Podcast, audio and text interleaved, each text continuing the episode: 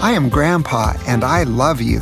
I'm Grandma, and I love you too. Welcome to our podcast, Grandpa and Grandma Bedtime Stories. We share some stories that will make you laugh, We share stories that might make you cry. and we share stories that will give you courage to choose the right. And these bedtime stories will help you to dream sweet dreams.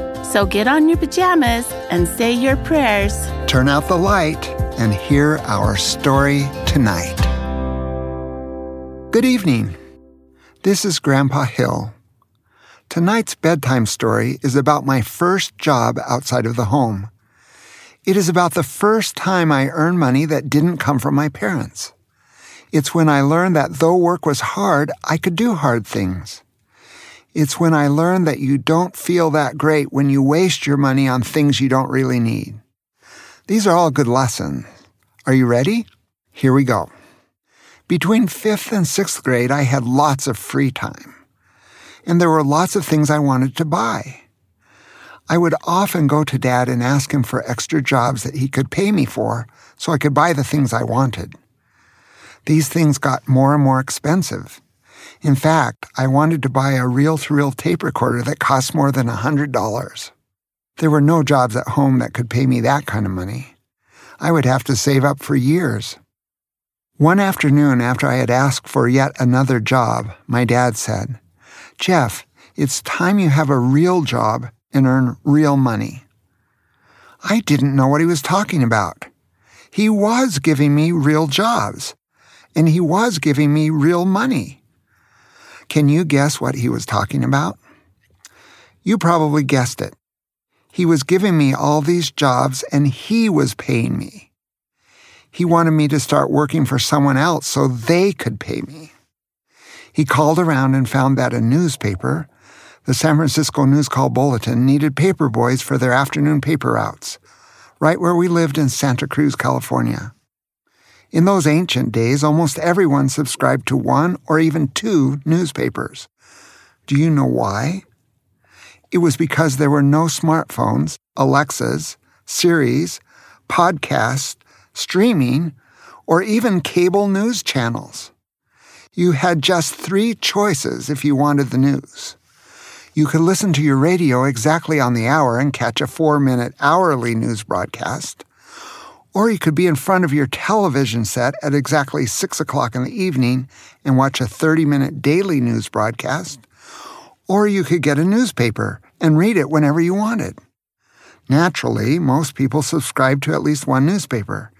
And back then, newspapers tried to be objective and independent, not like today. They were a trusted source of information. At this time in the mid 1960s in Santa Cruz, California, boys, usually between the ages of 10 and 15, would ride their bikes and deliver the newspaper to your front porch every day. That was pretty cool. If you subscribed to the newspaper, all you had to do was open your front door at the right time, and voila, there was a newspaper you could read whenever you wanted to. There were morning newspapers and afternoon newspapers. The boys delivering the morning newspapers would get up at 5 in the morning every day, ride their bikes and deliver the papers by 6:30, and then be home in time to get ready for school. The boys delivering the afternoon newspapers would get their papers right after school and get done about 5 o'clock every day. Dad got me a job with the News Call Bulletin, which luckily for me was an afternoon newspaper. They told me to meet at the Flying A gas station on Water Street. When I went the first time, I was really excited. And I was really scared. I couldn't tell if I was excited or if I was scared. Do you ever feel like that? I feel excited and scared almost every time I do something new, even now. I've decided it's better to be excited in those times because that's better than being scared. On my first day, I couldn't wait for school to get over. As the bell rang, I literally jumped out of my seat. I hurried out of my third floor classroom at Branciforte Elementary, ran down the stairs, got on my Western Flyer bike, and rode as fast as I could to the Flying A gas station on Water Street, about half a mile away. At the gas station, there were about 10 boys waiting for their newspapers. Most of them were way older than I was. You could tell they were having a good time. They were laughing hard sometimes. No one seemed to even notice me. I felt kind of worried. I had a dime in my pocket, so I got a cold glass bottle of Fanta grape soda to calm my nerves and to try to look cool. In a few minutes, a truck drove up. A man with a San Francisco Giants ball cap and smoking a cigarette got out, climbed into the back of the truck, and started throwing out bundles of newspapers onto the ground. Each bundle had a number on it. Can you guess why the bundles had numbers? You're right. It's because each bundle was for a different paper route. That way, each paper boy got the right number of newspapers for his route. Bill was the guy in the truck throwing out bundles of newspapers. After he threw out all the bundles, he looked on a piece of paper and barked, Ruff, ruff, ruff. No, he didn't actually bark, but he shouted with words, Is Jeff Hill here? I gasped. I timidly raised my hand and tried to say something, but I was so scared I couldn't say a single word.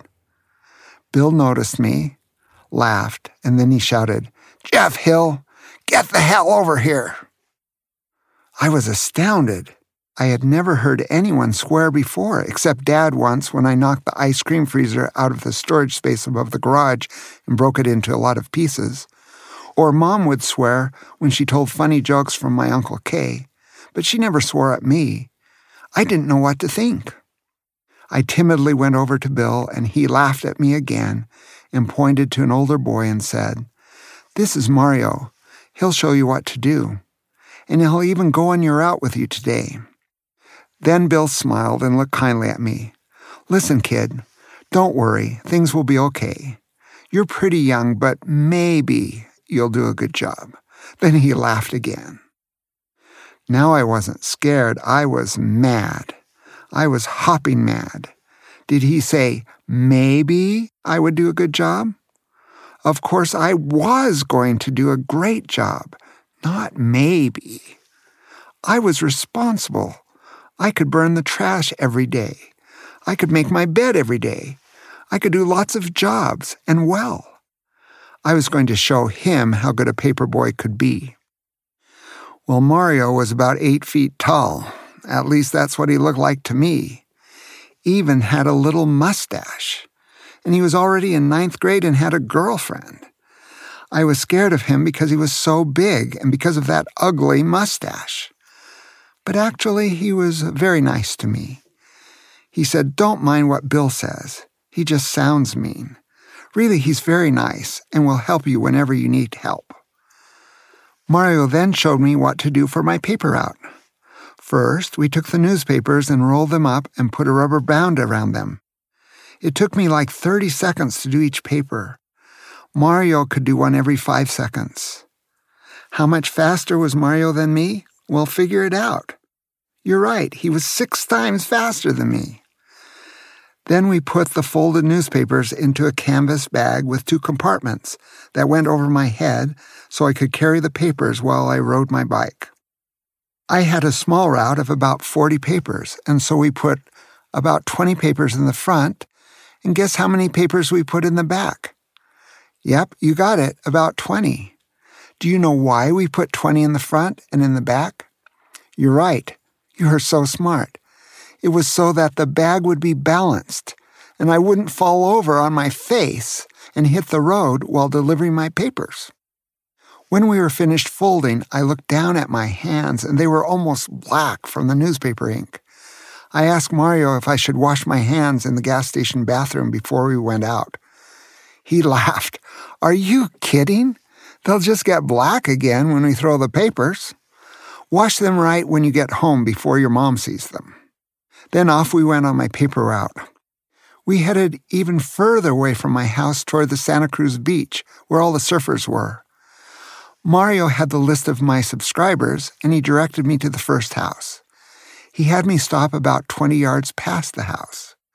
He took the paper bag from me, put it over his head, and then rode to about 20 yards before the house. As he rode back, he shouted to me, Let me show you how to throw a newspaper. By the way, I am the best. In my mind, I thought, we'll see who's the best.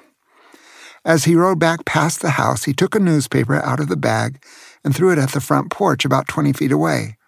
The paper went end over end, hit the front porch, bounced off the front door, and landed square on the welcome mat.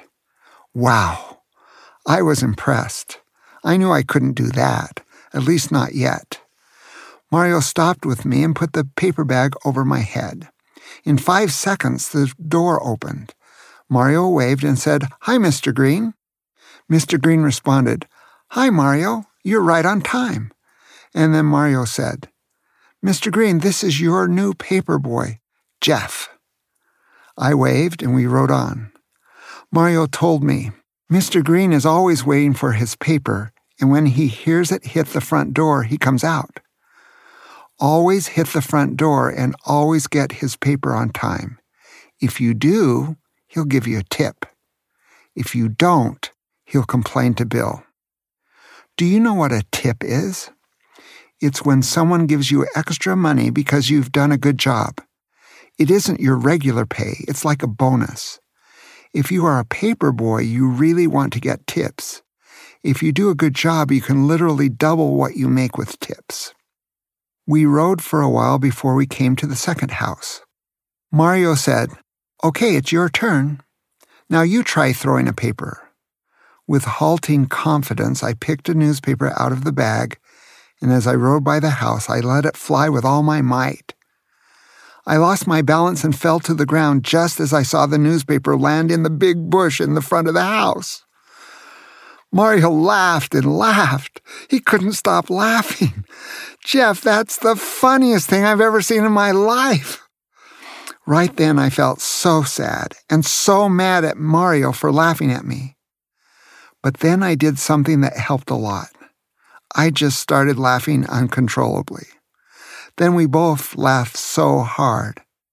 It took us a while to calm down, and then Mario said, Don't worry, kid, you'll get the hang of it. And then we laughed some more. I've learned it is much more fun to laugh than to be mad or sad when I do something embarrassing, which often happens. I climbed behind the bush and could see the newspaper. I reached as far as I could, but the branches were prickly. Finally, I had to reach in anyway I got the paper, but my arms were all scratched up. No blood, though. I walked the paper to the porch and put it squarely on the welcome mat. We went through the rest of the route, taking turns throwing the papers. I never fell off my bike again, and after ten tries, I actually hit one of the porches. Mario hit the porches perfectly every time. Near the end of the route, we came to an apartment building on West Cliff Drive overlooking the beach. Mario stopped by the guardrail and stared down at something on the beach. I wondered what it was. Could it be a whale? Maybe a shark. Whatever it was, he was staring intently and had a smile on his face. I strained my eyes to look down there, but I couldn't see anything very interesting, just a bunch of teenagers playing on the beach. Then Mario said longingly, This is the best part of the paper out, Jeff. You get to watch the babes in the bikinis. I will miss that. I didn't really understand what he was talking about, but after a couple years, I came to understand. We climbed up four flights of stairs to the top of the apartment building and delivered a newspaper by hand to Mrs. Stagnero. She was a widow who lived alone in the penthouse with her pet cat. Mario said, Knock on the door every day, spend a little time with her, and see what happens. We knocked on the door. The oldest woman I had ever seen answered the door. Mario handed her the newspaper. Here you go, Mrs. Stagnero. She smiled and responded, Oh, Mario, you are so sweet to remember this little old lady. Then she gave him a big hug. When she let him go, Mario looked seriously. Mrs. Stagnero, I've got a new job flipping burgers at that new place, McDonald's, so I can make more money. After today, I won't be your paper boy anymore. Jeff here is my replacement. Then tears welled up in Mrs. Stagnero's eyes. Oh, my sweet Mario, I will miss you so much. You've been such a good paper boy. Wait right here. Then she picked up a little purse, opened it up, and pulled out a bill. I thought it was so nice of her to give Mario a dollar, and I knew it was called a tip. When she handed him the bill, I looked at it. I was astounded again. It wasn't a dollar bill. It was a $20 bill. What? I had never had a $20 bill in my life. Wow, that would buy almost 200 packs of baseball cards, or one fifth of the reel to reel tape recorder that I wanted to buy. It made me want to be a really good paper boy, especially to Mrs. Stagnero. Mario gave her another hug. Mrs. Stagnero looked at me and said, See you tomorrow, Jeff. We had finished the paper route. It had taken almost two hours, and it was starting to get dark. We rode back from the beach toward the city. I had learned so much in just one day. I wasn't as scared anymore. I felt this paper route would be hard, but had confidence that I could do hard things. And I was excited to deliver Mrs. Stagnero's paper every afternoon. And I learned that I love to do things where I can learn a lot. On the way back, Mario said, Now is the time you say thanks to me by getting me a root beer float at Dog and Suds. Dog and Suds was a fast food restaurant where you could get hot dogs for 20 cents and root beer floats for 15 cents. And I did have a quarter in my pocket. Do you know how much a quarter is? You're right, 25 cents. You are so smart. Could I get us both a root beer float? You're right, I could not. I would need five more cents. We walked in and I ordered one root beer float for Mario. He said, Aren't you going to get one for you? I said, No, I only have a quarter. Then he smiled and said, The treat's on me. I didn't know what the treat's on me meant. Do you know what it means? Did it mean he was going to pour the root beer float all over him? No. What then? You probably guessed it. You are smarter than me. It meant he was going to pay for it. He ordered another one for me and he paid for it too. I was so happy. I always really liked Mario for that. That was sweet in more ways than one. It was another two miles from Dog and Suds to 151 Carroll Avenue, and when I got home, it was after dark. When Mom saw me, she opened her arms. Jeff, you're home. I was so worried about you. Moms seem to always be worried, don't they? I didn't hug her but ran off. I've got to go to the bathroom. I hurried into the bathroom and washed all that black ink off my hands. I'm afraid that night and every night I left a black mess in the bathroom sink. Then I came out and gave Mom a big hug, and it felt so good to be loved and missed and worried about. Dad heard us and came in to ask how it went. I told them everything, and Dad said, I'm proud of you. That's a hard job, but I know you can do hard things. It will get easier. And it did. I had this paper route for more than two years until we moved from Santa Cruz to Tacoma, Washington when I was 13. I took good care of Mrs. Stagnero, and she would give me a tip every month, usually about $5. This job taught me many lessons that I'm grateful for. One of the most important was to be excited and not scared when doing something new. I also learned that when you want something, you can work for it, earn money, and buy it. I also learned that when you do an excellent job, you feel really good about it. I do have to say, I would have made a lot more money on my paper route if Mario hadn't taken me to Dog and Suds that first day. After long days on the paper route, I would often spend way too much money on root beer floats. I love root beer floats to this day, but they did eat into my profits quite a bit, I never had enough money for that reel to reel tape recorder. But I learned this lesson to not waste money on things that I don't really need. On a side note, when I was 12, Santa Claus did bring me that reel to reel tape recorder, and I still have it more than 60 years later. That's tonight's bedtime story. I hope you can be really excited and not too scared when you do something new.